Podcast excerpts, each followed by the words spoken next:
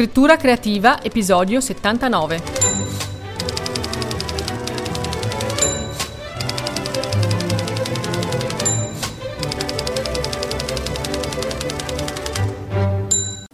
Come puoi organizzare gli avvenimenti all'interno del tuo romanzo, all'interno del tuo testo narrativo?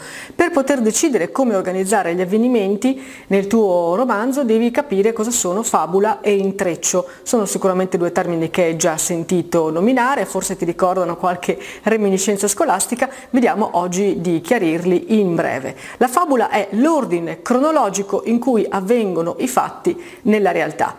Quindi è un ordine inequivocabile, ciò che avviene prima e ciò che avviene dopo, è una sequenza cronologica. Quello che accade nella realtà infatti segue necessariamente un ordine cronologico e i fatti non possono essere spostati rispetto a questa linea del tempo stringente. Per ogni storia tu puoi ricreare la fabula, cioè per ogni storia tu puoi stabilire esattamente che cosa è avvenuto prima e che cosa è avvenuto dopo nella linea del tempo, cioè nell'ordine strettamente cronologico. La fabula è quindi l'ordine dei fatti così come accadono nella realtà. Invece l'intreccio è l'ordine con cui i fatti vengono inseriti nel romanzo, in un testo narrativo, quindi è l'ordine narrativo di questi eventi e non coincide necessariamente con l'ordine cronologico con il quale invece questi eventi accadono o accadrebbero o sono accaduti nella realtà. L'intreccio è dunque una scelta dell'autore, L'autore decide come, in che ordine porre gli elementi, i fatti nella sua storia. Se l'autore decide di seguire esattamente l'ordine cronologico degli eventi, in pratica sta impostando il suo intreccio in coincidenza con la fabula. Quindi se anche tu decidi di raccontare la storia del tuo romanzo seguendo l'ordine cronologico con cui i fatti si sono succeduti nella realtà, quello che stai creando è un intreccio che coincide con la fabula. Quando l'intreccio coincide con la fabula viene definito intreccio lineare. Lineare non significa semplice o banale, in realtà ci sono moltissimi casi in cui l'intreccio lineare è funzionale alla narrazione ed è persino l'unica scelta possibile.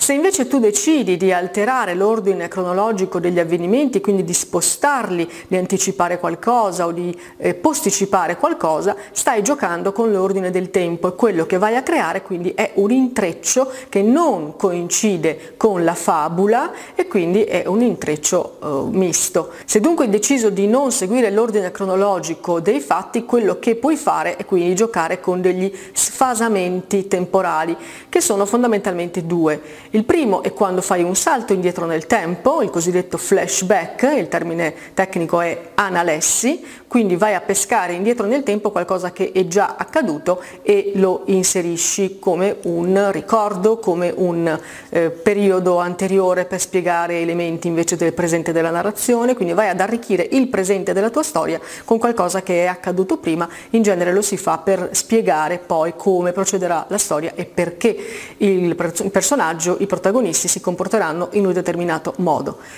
L'alternativa è quella invece di anticipare qualcosa che accade nel futuro e quindi in questo caso è quello che viene definito flash forward, in italiano viene chiamata prolessi, quindi tu anticipi nel testo qualcosa che accadrà dopo, in realtà la prolessi è più rara ed è anche più difficile da gestire perché il rischio, come puoi ben capire, di una anticipazione è quella di svelare troppo e quindi di giocarti la tensione che tu tanto faticosamente stai cercando di inserire nel tuo testo.